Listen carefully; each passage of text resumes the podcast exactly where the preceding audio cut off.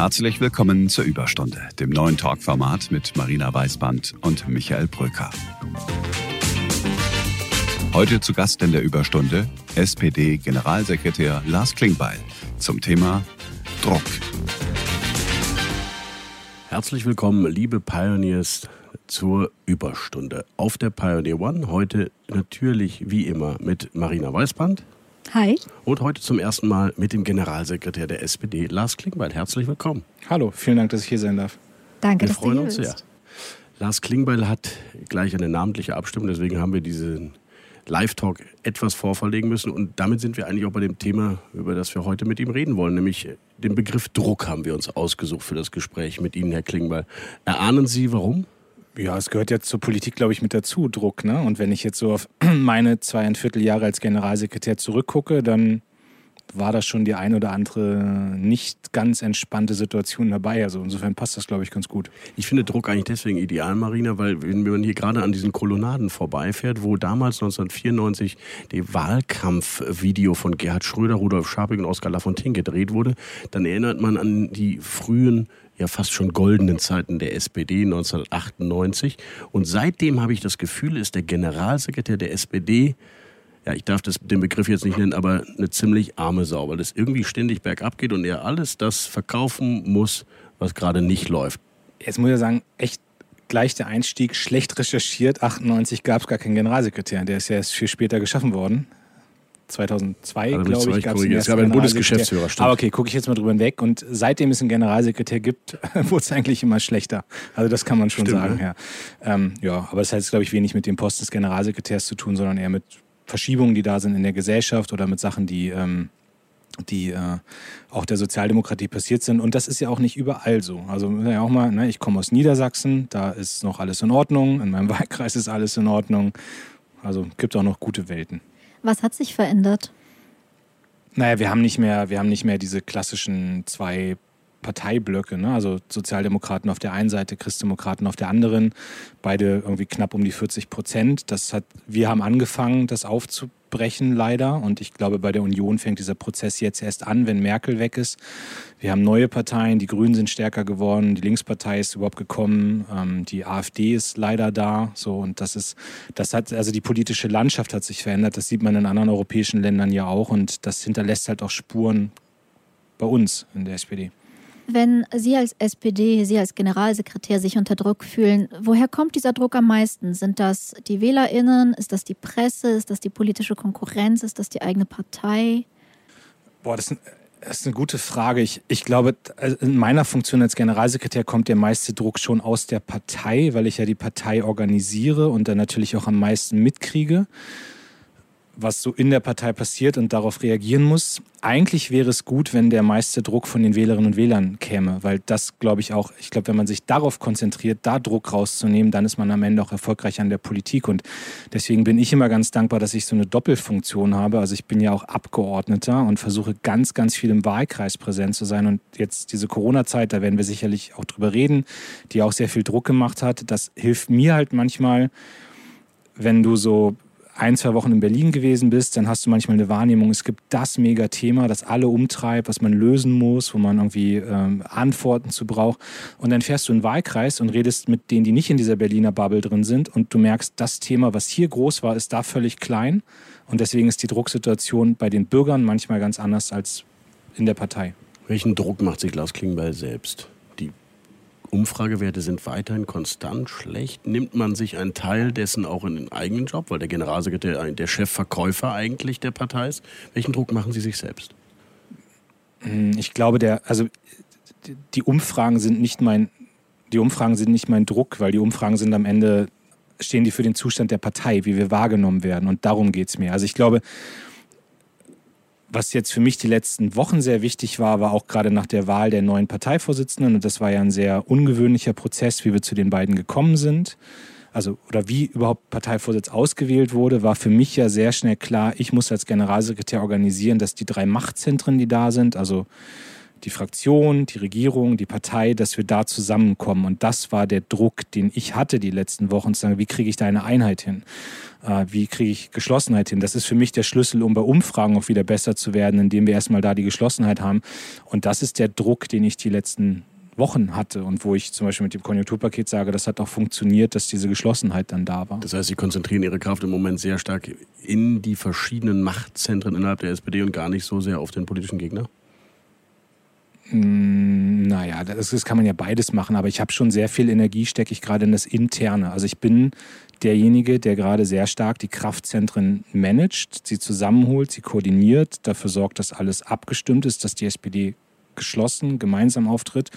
Und wenn dann so wie heute Zeit ist, dann gebe ich gerne Herrn Laschet auch nochmal eine mit. Wir kommen jetzt nicht zum Herrn Laschet, Marina. Bleib bei unserem Thema. Gut, bleiben wir beim Thema Druck. Wegen meiner. Mir ist egal, worüber ich rede. Äh, kann man unter Druck Visionen entwickeln als Partei?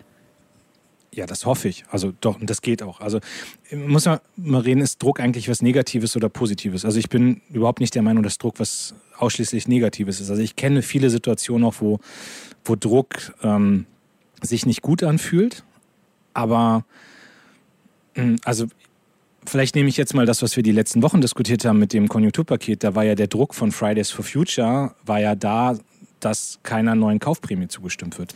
Und da glaube ich schon, dass dieser Druck geholfen hat, dass was Neues, Kreatives, also jetzt kann man darüber streiten, wie kreativ ist keine Kaufprämie, aber zu sagen, wir geben das Geld, 10 Milliarden für die Automobilindustrie, jetzt mal in andere Bereiche, Elektromobilität, Wasserstoff, Ausbau von Batterieforschung äh, auch, also das, ja, da, da, kann was Neues entstehen. Und ich würde schon sagen, auch zum Beispiel, wenn ich an die Situation zurückdenke, wo Andrea Nahles zurücktritt und wo wir sagen, wir machen jetzt mal was anderes, wir machen ein neues Auswahlverfahren für den Parteivorsitz, auch da Drucksituationen und es entsteht was Neues, Kreatives. Also ich finde, Druck kann auch Treiber sein, aber ob es ein permanenter Druck sein muss, das ist dann eher die Frage. Aber dieser Punkt interessiert mich tatsächlich. Wir hatten hier neulich ein Gespräch mit Carla Remsmar und wir haben über diese Abwrackprämie gesprochen und ich war überrascht, wie viel Macht die Autoindustrie in Deutschland hat, so als Outsider. Und äh, Michael war überrascht, wie wenig Macht sie nur noch hat, dass diese Forderung eben überhaupt so viel diskutiert wurde und letzten Endes auch abgelehnt wurde ich merke, es gibt sehr viel Druck von Lobbyisten und von der Wirtschaft. Und ähm, andererseits gibt es jetzt Druck von Fridays for Future, von zivilgesellschaftlichen Verbänden. Welchen empfinden Sie gerade als größer?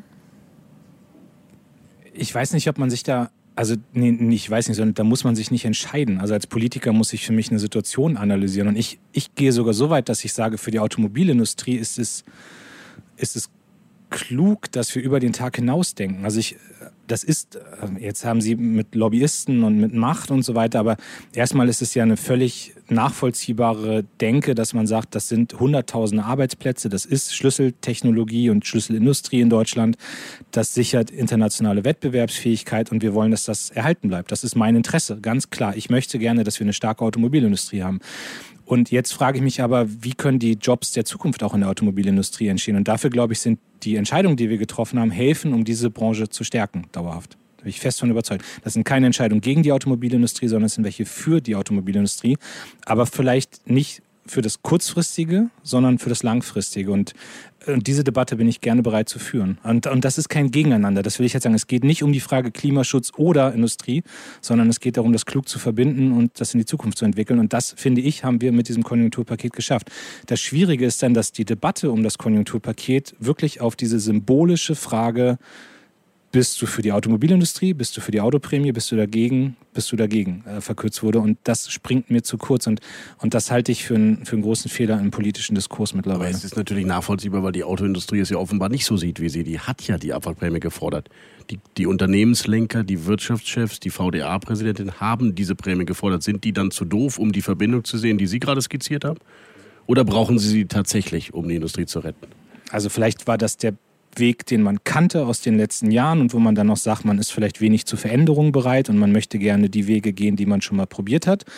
Aber ich kann ja auch im Nähkästchen plaudern. Ich hatte auch den einen oder anderen, der auch was mit dieser Industrie zu tun hat und der mir gesagt hat, ich kann das schon nachvollziehen, warum man das so macht und das wird uns langfristig auch helfen. Kennen Sie in Ihrem privaten Umfeld jemanden, der aufgrund der befristeten Umsatzsteuerabsenkung sich ein Auto zulegt im nächsten halben Jahr? Ja. Echt? Ja. Ich habe gestern gerade mit jemandem drüber geredet. Ich war gestern mit jemandem unterwegs. Ich war gestern joggen mit einem Freund und der hat mir gesagt, er wird sich jetzt ein neues Auto kaufen wegen der Mehrwertsteuersenkung. Da haben wir es, ein N von 1. Ein N von 1, genau. Ja, ja, Damit weil, die Frage, ob ich jemanden kenne. Und positive ich, Wirkung, ich, kann belegt. mit völliger Überzeugung empirisch erforscht Gut, okay. sagen, ich habe gestern jemanden getroffen, der mir gesagt hat, er wird sich ein neues Dann- Auto kaufen. Gut, würde ich das diesem jeweiligen Unternehmenschef dieser Autotype dann auch sofort mitteilen, weil die glauben nämlich daran gar nicht, dass das irgendetwas bringt, diese Umsatzsteuerabsenkung, die Ich- 20 Milliarden Euro kostet. Ich glaube übrigens, dass auch bei einer Kaufprämie wir eine selbe Debatte führen würden, weil ich in dieser Corona-Zeit glaube, Menschen sind tief verunsichert, wissen nicht, wie gehen die nächsten Wochen ökonomisch, die nächsten Monate ökonomisch äh, ab, was passiert alles, kommt eine zweite Welle, was bedeutet das für mich persönlich als Verbraucher? Und ich kann mir gut vorstellen, es gibt eh Kaufzurückhaltung. Und da können wir alle nur gemeinsam hoffen, dass das aufgebrochen wird.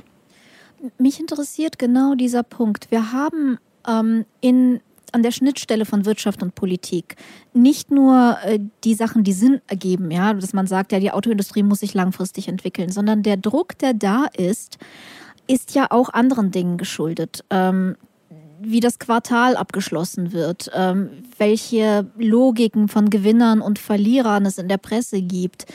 Und mm, der Druck, den Lobbyisten machen, ist eben, glaube ich, nicht immer zugunsten ihrer eigenen Branche oder ihrer eigenen langfristigen Interesse, weil die Anreizsysteme so gestrickt sind, dass sie uns fast zwingen, kurzfristig günstige und langfristig schädliche Entscheidungen zu treffen. Ist das etwas, das eine Rolle spielt? Und wie geht man damit um? Na, das Beispiel der Autoindustrie, was ich gerade gesagt habe, ist ja eins. Also wenn ich kurzfristig vielleicht jetzt sage, ich will Gewinne machen, dann ist so eine Abwrackprämie 2 wäre richtig gewesen. Aber schad, also nutzt es dem Ansatz zu sagen, ich möchte langfristig eine erfolgreiche, moderne, innovative Automobilindustrie haben. So, und da glaube ich, ist das, was wir jetzt beschlossen haben, 10 Milliarden eben in neue Antriebssysteme, in Modernisierung, Digitalisierung, das bringt langfristig viel mehr. Und das kann ich für andere Bereiche auch sehen. Also ich glaube nicht, dass immer die klügste, also dass die kurzfristigste Entscheidung immer die klügste ist. Und ich glaube sowieso, dass nach dieser Corona-Zeit wir ein paar grundsätzliche Fragen mal ansprechen müssen. Also ich meine, wir haben wir haben einen Staat, der die letzten Jahre auch so funktioniert hat, dass wir immer unter der Kategorie Effizienzsteigerung, Kosteneinsparung, Gewinnmaximierung gedacht haben. Und da sehen wir, glaube ich, gerade, das ist ein Stück weit vorbei. Also ich finde diese ganze Frage von Gemeinwohl und was muss der Staat leisten können, ist irgendwie brachial in den Mittelpunkt gerückt. Und ich glaube, heute würde eine Bertelsmann Stiftung sich gerade nicht mehr trauen, eine Studie zu veröffentlichen, wo vorgeschlagen wird, dass jedes zweite Krankenhaus in Deutschland zugemacht werden soll. Also das war ja immer der Fokus, wie kannst du noch mehr Geld einsparen, wie kannst du noch mehr rausquetschen aus dem System. Und äh, diese Kurzfristigkeit im Denken, dieses ökonomische Denken, ich hoffe zumindest, dass diese Corona-Zeit dazu führt, dass man das sehr viel stärker hinterfragt. Herr Klingbeil, Sie klingen natürlich, logischerweise, von Amts wegen wie einer, der in, je, in jedem Satz ein Plädoyer für die sozialdemokratische Programmatik im Grunde erläutert, weil das, was Sie gerade gesagt haben, wäre ja Kerngebiet auch für SPD-Wählerschaft. Wir, wir lehnen Automobilindustrie, singuläre Industrien ab, wir machen ökologisch Wir lehnen- nachhaltige schon- Sozi also wir lehnen, wir lehnen sie ab. Wir lehnen die- Automobilindustrie wir, ab. Wir lehnen die Automobilabwrackprämie ab. Ein singuläres Interesse der Autowirtschaft wurde abgelehnt von ihrer Parteivorsitzenden Saskia Esken. Sie erinnern sich. Sie hat das ja wesentlich. Wir haben was Besseres gemacht. Gut, ich sage nur, also die, die alte Welt, die Sie gerade skizziert haben, wird nicht mehr eins, führt nicht mehr eins zu eins in Politik. Zugleich haben wir ökologische, soziale Fragen. Es geht jetzt um Verteilung, es geht um Unsicherheit in der Wirtschaft. Es wäre doch eine Blütezeit für die SPD eigentlich, oder? Warum erlebe ich das gar nicht in den Umfragen? Haben die sich einfach weil wir gerade- abgewendet von Ihnen? Nein, aber wir haben gerade eine Corona-Zeit, in der es große Verunsicherung gibt und wo Wirtschaftliche Verunsicherung ja auch. wo Menschen in diesem. Land, wo Menschen in diesem Land sich hinter die gewählte Führung stellen. Das ist namentlich die Bundeskanzlerin. Das ist ein Trend, den wir in allen europäischen Ländern sehen. Überall in allen europäischen Ländern. Ich habe gerade eine Studie der Europäischen Kommission gelesen. Wir sehen diesen Trend. Überall stellt man sich hinter die Person, die das Land führt. Und überall dort, wo es Koalitionsregierungen gibt, profitiert der Juniorpartner nicht davon. Aber dann jetzt, hat der- kommt, kommt so, nehme ich mal den Druck raus. Jetzt ja nehme ich. Jetzt nehme ich mal den Druck raus. Jetzt kommt der gelassene Generalsekretär. Das Spiel sortiert sich völlig neu die nächsten Monate. Merkel wird Das sagen nicht, Sie auch schon seit zwei Merkel, Jahren. Merkel wird nicht mehr da sein. Dann kommt Herr Laschet oder dann kommt Herr Söder oder dann kommt Herr Merz oder was weiß ich, wer bei der Union noch um die Ecke kommt. Und auf der anderen Seite kommt Herr Habeck und, und bei uns kommt auch jemand, vielleicht Jetzt kommt schon Reden das Journalistengrinsen. Schön, ja. schön, dass er selbst jetzt mit der Ähm, Kanzlerkandidatur ähm, anfängt und, wir gar nicht fragen müssen. Und dann wird sich, das, wird sich das ganze Rennen neu sortieren und alle starten bei der nächsten Bundestagswahl von derselben Startlinie. Und es gibt keinen Bonus von irgendeiner Amtsinhaberin oder Amtsinhaber.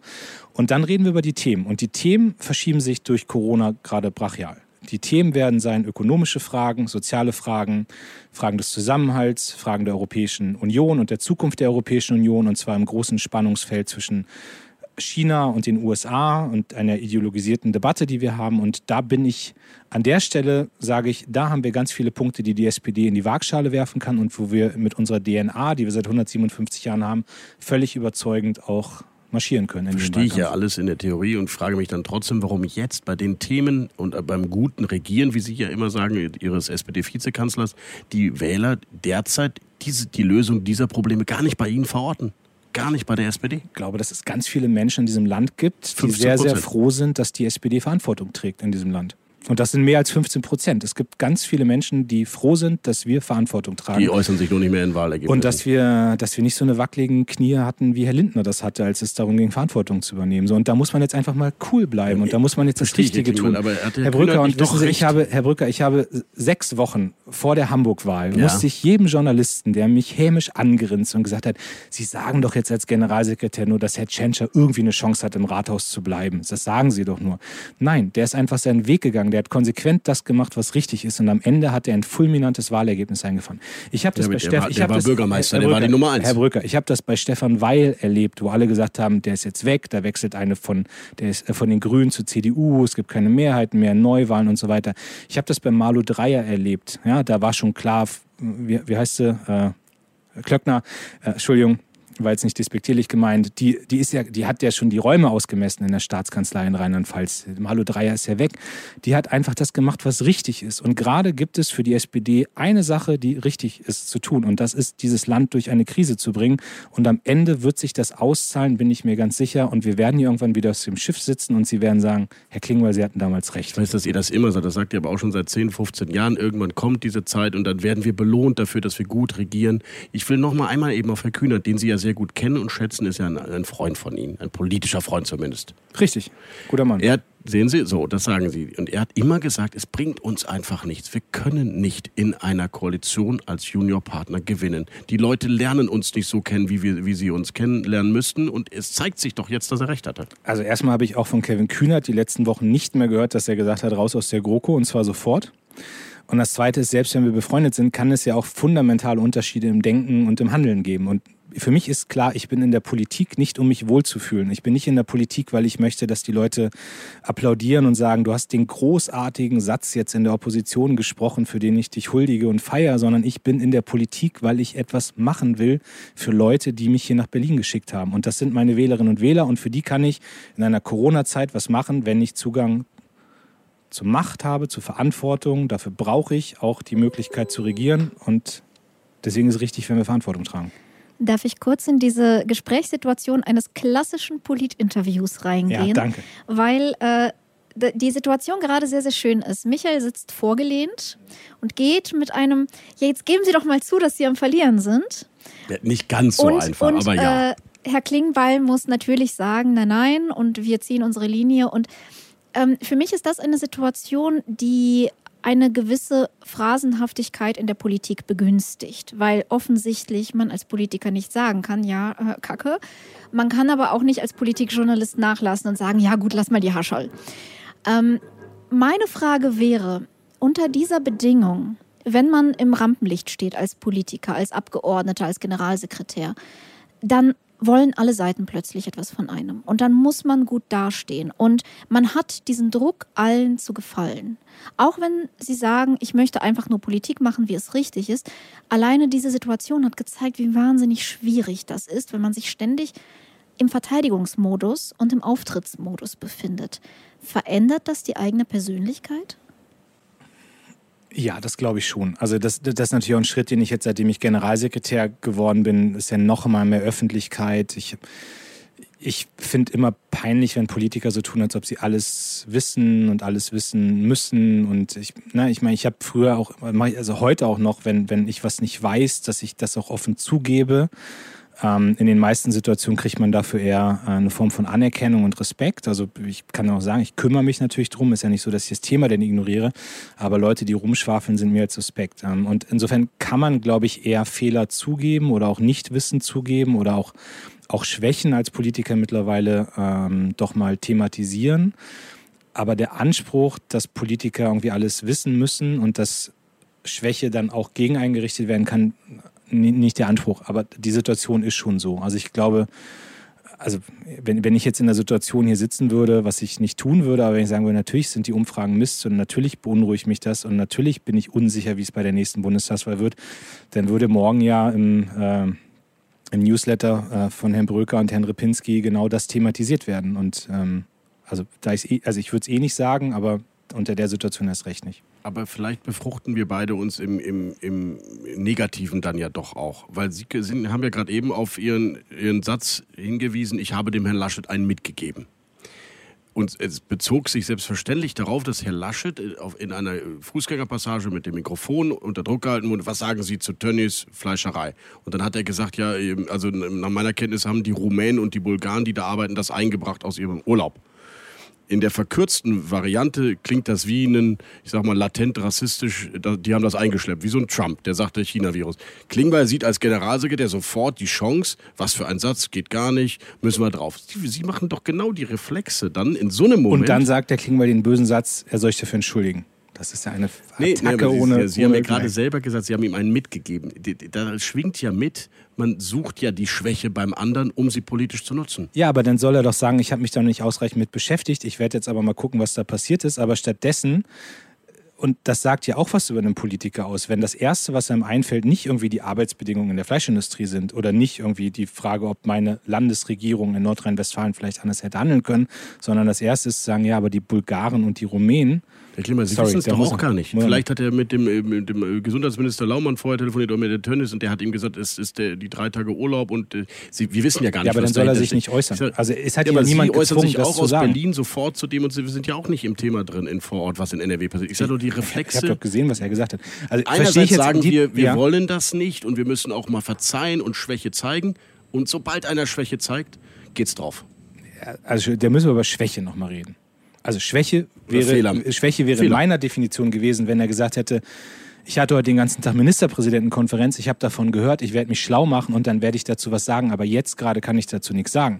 Aber in dem Moment, wo ich rausgehe und wo ich als Politiker erkläre, warum das so ist und dann noch in einer Situation, die aufgeheizt ist, sage, die Bulgaren und die Rumänen waren es. In dem Moment trage ich Verantwortung für das, was ich gesagt habe und muss dafür dann auch stehen können man kann über den Fall natürlich jetzt äh, vielfach reden, äh, ob das dann schon irgendwie ein latent rassistischer Satz ist, wenn er das sagt, was er vorher im Grunde mitgeteilt bekommt, dass es vielleicht tatsächlich sie reingeschleppt hat. Das wäre ja nicht schlimm, wäre dann eine Beschreibung der, der Sachlage. Ich sage nur, ich glaube, dass wir, dass wir, sowohl wir Politikjournalisten als auch die Politiker das eine wollen und das andere dann doch in der Realität tun nämlich äh, die kleinen Fehlerchen den Finger in die Wunde legen, weil wir uns doch einen kurzfristigen Gewinn dadurch erhoffen. Nee, aber nochmal, ich, äh, aber jetzt kommt Frau Weißmann gleich wieder und sagt, das ist so klassische Nee, das Politik ist genau, ich gehe im Grunde auf das ein, was Frau Weißmann eben gesagt hat, nämlich wie, wie Aber nochmal, in dem Moment, wo ich als Ministerpräsident dieser ganzen Sache eine Orientierung gebe und dem Ganzen eine Richtung gebe, in diesem Moment muss ich mir bewusst sein, welche Macht meine Worte haben. Aber Sie hauen auch mal daneben, Herr Klingbeil. Das kommt vor. Ja, und dann sage ich das auch. Also ich glaube auch nicht, dass man sich davon freisprechen kann. Ich glaube nicht, dass jemand sagen kann, so, äh, ich mache das nie, so, ich, ich haue nie Phrasen raus, ich greife nie den politischen Gegner an, weil das das Spiel ist. Und die Frage ist so ein bisschen, ist dieses Spiel gut? Es ist offensichtlich nicht ganz schlecht, weil eine Demokratie ja darauf basiert, dass man sich auch profiliert als Opposition. Wir sind doch die ganze Zeit diejenigen, die meckern, wenn die Opposition zu leise ist, wenn die Regierung zu wenig angegriffen wird. Das heißt, ähm, es ist einerseits das Spiel, das wir erwarten, es ist aber andererseits ein Spiel, das schädlich ist. Und ich glaube, die Kunst ist zu erkennen, wo ist zu viel Druck schädlich. Finde ich total spannend. Und für mich war jetzt zum Beispiel eine so eine Sache, wo ich auch mal diesen konkreten ähm, politkulturellen Bruch erlebt habe, war, ich komme jetzt zum letzten Koalitionsausschuss, aber aus ganz anderen Aspekten als die, die wir bisher diskutiert haben, weil ich es zum Beispiel total richtig fand, dass die von vornherein gesagt haben, wir machen nicht eine 26, 28 Stunden Dauersitzung, sondern wir unterbrechen einfach mal, gehen alle vernünftig pennen und fahren den nächsten Tag weiter. So, also das war, weil Ich habe jetzt auch, ich habe diese Koalitionsverhandlungen erlebt. Das war für mich übrigens eine riesige Drucksituation damals, weil ich irgendwie zwei Tage im Amt war und dann diese Verhandlungen organisieren musste. Äh, ich habe äh, Koalitionsausschüsse immer erlebt, so aus dem Begleitumfeld und dieser zum Klimapaket zum Beispiel, der dauerte, der fing irgendwie abends um 20 Uhr an und dauerte bis nächsten Tag um 16 Uhr. So lange sitzen die dann und dann gehen die vor die Presse und machen dann noch irgendwie alle weiter und so und das, das ähm, und da von vornherein zu sagen, nee, wir nehmen uns mal eine Auszeit zwischendurch und wir führen mal ein normales Leben weiter, indem wir einfach nachts mal zu Hause schlafen, äh, fand ich total spannend und da hat man ganz viel Druck rausgenommen und ich glaube, dass das am Ende für Entscheidungen besser ist. Also nicht dieses martialische, wir müssen irgendwie die geilsten sein, weil wir können irgendwie 28 Stunden wach bleiben und wir kriegen noch die Ergebnisse hin. Also das ist äh, zum Beispiel was, wo ich, wo, wo ich schon glaube, da kann man Politik kulturell auch mittlerweile was ändern. Und das, also mir liegt das und ich glaube, dass es sogar noch besser werden kann. Manuela Schwesig hat mal gesagt, sie macht ihre ganzen Koalitionsausschüsse in MacPom, macht sie ab morgens um neun und um 18 Uhr können alle zu Hause bei der Familie sein. Äh, Finde ich auch so für die Lebensqualität viel besser. Nachts zu Hause schlafen als Abgeordneter. Verrückte Ideen, Lächerlich. die die hier. Herr Klingbeil, Sie sind jetzt äh, wie lange Generalsekretär? Anderthalb? Dezember 2018. 18, genau, okay. Haben Sie in dieser Zeit, wo Sie wirklich jetzt im Rampenlicht stehen, entwickelt man mehr Lust auf die erste Reihe, die erste Rolle oder aufgrund des auf jeden Fall gestiegenen Drucks sagt man sich, puh, wenn ich das hinter mir habe, das ist super, aber dann mache ich gerne auch wieder was Fachliches. Ich muss, ich, ich muss nicht mehr machen. Ich muss nicht in dieser Scheinwerferfunktion sein. Nee, also mir macht Mal so, mal so. erste Reihe schon Spaß. Ja, also doch kann ich das sagen. Also kann ja das, sein, das muss ja nicht, nö, das muss ja nicht das Leben lang sein. Also ich, ich, ich bin jetzt 42, bei mir wird es sicherlich auch andere Phasen im Leben geben und da habe ich auch Bock drauf dann irgendwann, aber mir macht das, was ich jetzt mache, Spaß und ich trage gerne Verantwortung. Da könnte ja doch auch noch die Kanzlerkandidatur kommen, Herr Klingbeil. 42 ist ja blühendes Alter. Jung, blühendes ne? Leben. Jung, Jung, ja, jung, genug, äh, alt genug. Kann auch viel mittendrin. passieren, genau. Das Thema geklärt. Genau, alles Für Sie. gesagt. Für Sie. Mir macht erste Reihe Spaß und ich habe Bock auf Politik und ich genieße das gerade, dass ich das machen kann. Ähm, ich empfinde das als Privileg. Ähm, ich habe schwierige Phasen auch. Ich habe auch mal irgendwie, also gerade so in den letzten Wochen auch mal unruhige Nächte. Diese Corona-Zeit war krass, also weil sich für mich ja ganz viel geändert hat und weil ich ganz viele neue Situationen hatte. Man hat wenig diese Momente gehabt, wo man auf Veranstaltungen war, wo einem einer auf die Schulter geklopft hat und gesagt, gut gemacht, weil die Veranstaltung gab es nicht mehr. Dafür hatte ich halt jeden Tag irgendwie zehn Unternehmer aus meinem Wahlkreis, die mir von ihren Existenzsorgen berichtet haben. Und da gehst du halt auch mal abends ins Bett und denkst so, das ist alles Mist, was hier gerade passiert. Also für mich hat sich vieles verändert und diese Drucksituation war krass, aber trotzdem mache ich das ja gerade gerne, dass ich in einer solchen Phase, wie sie gerade ist, das Land mitbestimmen kann.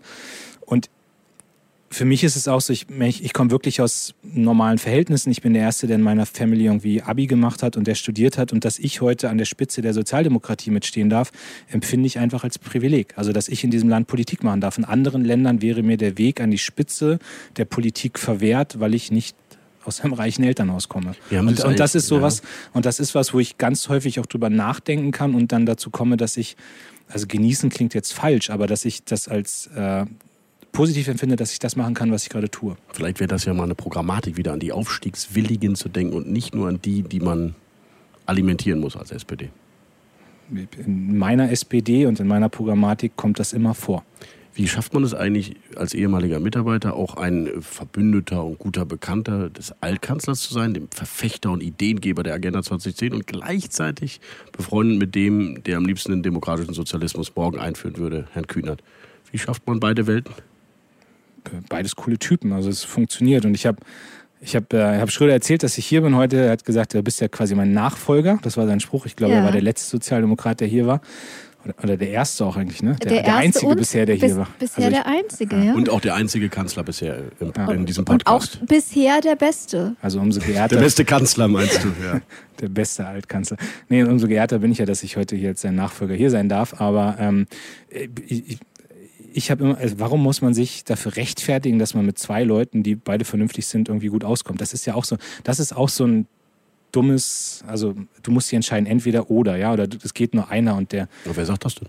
nö, das, ich habe ja genug Interviews schon gehabt, wo die Frage war, wie kann man denn mit Kühnert und mit Schröder befreundet sein? Ja, aber deswegen heißt ja nicht, dass sie sich für einen entscheiden sollen. Die Nee, Frage aber nur, das ist ja geht das Denken, was dahinter also, Herr Brücker, sind Sie nur mit Leuten befreundet, die genauso denken wie Sie. Im Gegenteil, keinen einzigen. Ja. Wäre doch schlimm. Also ich meine, das macht doch jemand noch klein, wenn man sich nur Leute um sich rumsucht, die so denken wie man selbst. Für mich ist eher die Frage als Generalsekretär der SPD, wie kriege ich die beiden Welten, die für etwas stehen, in der Partei eigentlich wieder unter einen Hut, wenn es in Richtung Bundestag geht? Genau, aber für jetzt mich ist die dahinter. Frage befreundet und ich suche mir meine Freunde nicht ja, in der Funktion ja als Generalsekretär der SPD aus, aber ich habe vor Gerhard Schröder einen riesen Respekt vor dem, was er für das Land getan hat und ich finde, er ist ein cooler Typ und er ist jemand, der mir in ganz vielen Situationen geholfen hat, auf dessen Rat ich immer äh, nicht immer gehört habe, aber zumindest hat es mir an ganz vielen Stellen was bedeutet. Ähm, und Kevin Kühnert ist jemand, mit dem ich im Hier und Heute Politik mache und wo ich sage, wir beide haben ganz anderen Stil, als das bei Schröder der Fall ist. Aber Kevin und ich haben noch viel vor zusammen und ähm, das passt schon zusammen. Cool, danke. Herr Klingbeil, wir bedanken uns für dieses Gespräch, hoffen, dass Sie auch noch viel vorhaben und dann auch in welcher Funktion auch immer immer wieder gerne in diese Überstunde kommen. Es ist sehr angenehm hier, das darf ich auch nochmal sagen. Ich bin zum ersten Mal auf dem Schiff, bin begeistert und Danke, dass ich da sein durfte. Wir haben pünktlich wieder angelegt am Schiffbaudamm, sodass wir die namentliche Abstimmung auch schaffen werden. Vielen Dank. Merci. Vielen Dank auch an Sie dort draußen. Tschüss, tschüss. Marina, zum Wohl. Michael. Wobei es ja die erste Überstunde war, wo wir. Ah nee, mit Gerd Schröder hatten wir auch schon während der Überstunde ein Weinchen, richtig? Ja. Ja. Aber ganz ehrlich, das gehört doch auch zu so einer Überstunde dazu. Und es war ja auch abends, es war eine Überstunde und es waren drei von drei, die ein Weinchen wollten. Und es war auch sehr intensiv zwischendurch. Mhm. Ähm, ich fand es sehr schön, dass du in diesen ähm, Politikjournalisten-Duktus verfallen bist. Und damit hatte man direkt dieses anschauliche Beispiel, wie funktioniert der Betrieb und was ist in der Betriebslogik vielleicht teilweise schädlich. Du hast mich voll erwischt und trotzdem denke ich dann manchmal, ich will dieses Talk-Format genau so haben, wie wir es konzipiert haben. Und ich bin so froh, dass wir eigentlich diesen Begriff haben, der weggeht vom Alltäglichen. Und dann erwische ich mich dabei, dass einer sagt, man muss auch mal Schwäche zeigen, wir müssen ruhiger, gelassener werden. Und dann haut er aber sofort bei einem politischen Gegner den Tweet raus, Herr Laschet, so geht's aber gar nicht. Und da hast du nämlich absolut recht gehabt zu sagen, so wie Sie das gerade formuliert haben, einen mitgegeben, ist genau dieselbe Spiellogik. Ja, und genau. ich glaube nicht, dass irgendjemand sich davon freisprechen kann. Nein, genau. Ich meine das auch nicht als Vorwurf oder Angriff. Ich glaube, wir ticken eben dann so. Wir Politikjournalisten und die Politiker eben auch.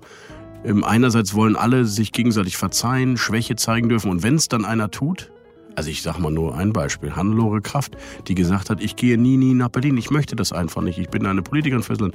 Was haben wir Journalisten, aber auch andere Bundespolitiker sie dafür eigentlich fertig gemacht, dass sie das gesagt hat, obwohl es wirklich ihr einfach ihre Überzeugung war. Ich bin dafür nicht gemacht, ich will das nicht. Ich fand dieses Gespräch sehr schön und ich würde das gerne mit ein paar anderen PolitikerInnen noch fortsetzen. Nicht genau das Thema, aber rund um, was könnten wir eigentlich real verändern am Politikbetrieb, damit er unterm Strich besser für alle ist. Und sowas wie nachts zu Hause schlafen ist einfach mal eine verdammt gute Idee. Total, total. Warum machen die Koalitionsverhandlungen per se einfach nachts, damit es so aussieht, sie hätten wirklich das Beste für sich rausgeholt? Mhm. Was wir ihn nicht gefragt haben, war, wie er selbst mit Druck umgeht, wie er das ausgleicht. Ja, das stimmt. Das hat er uns zum Glück danach erzählt und wir haben auch die Erlaubnis, es jetzt erzählen zu dürfen.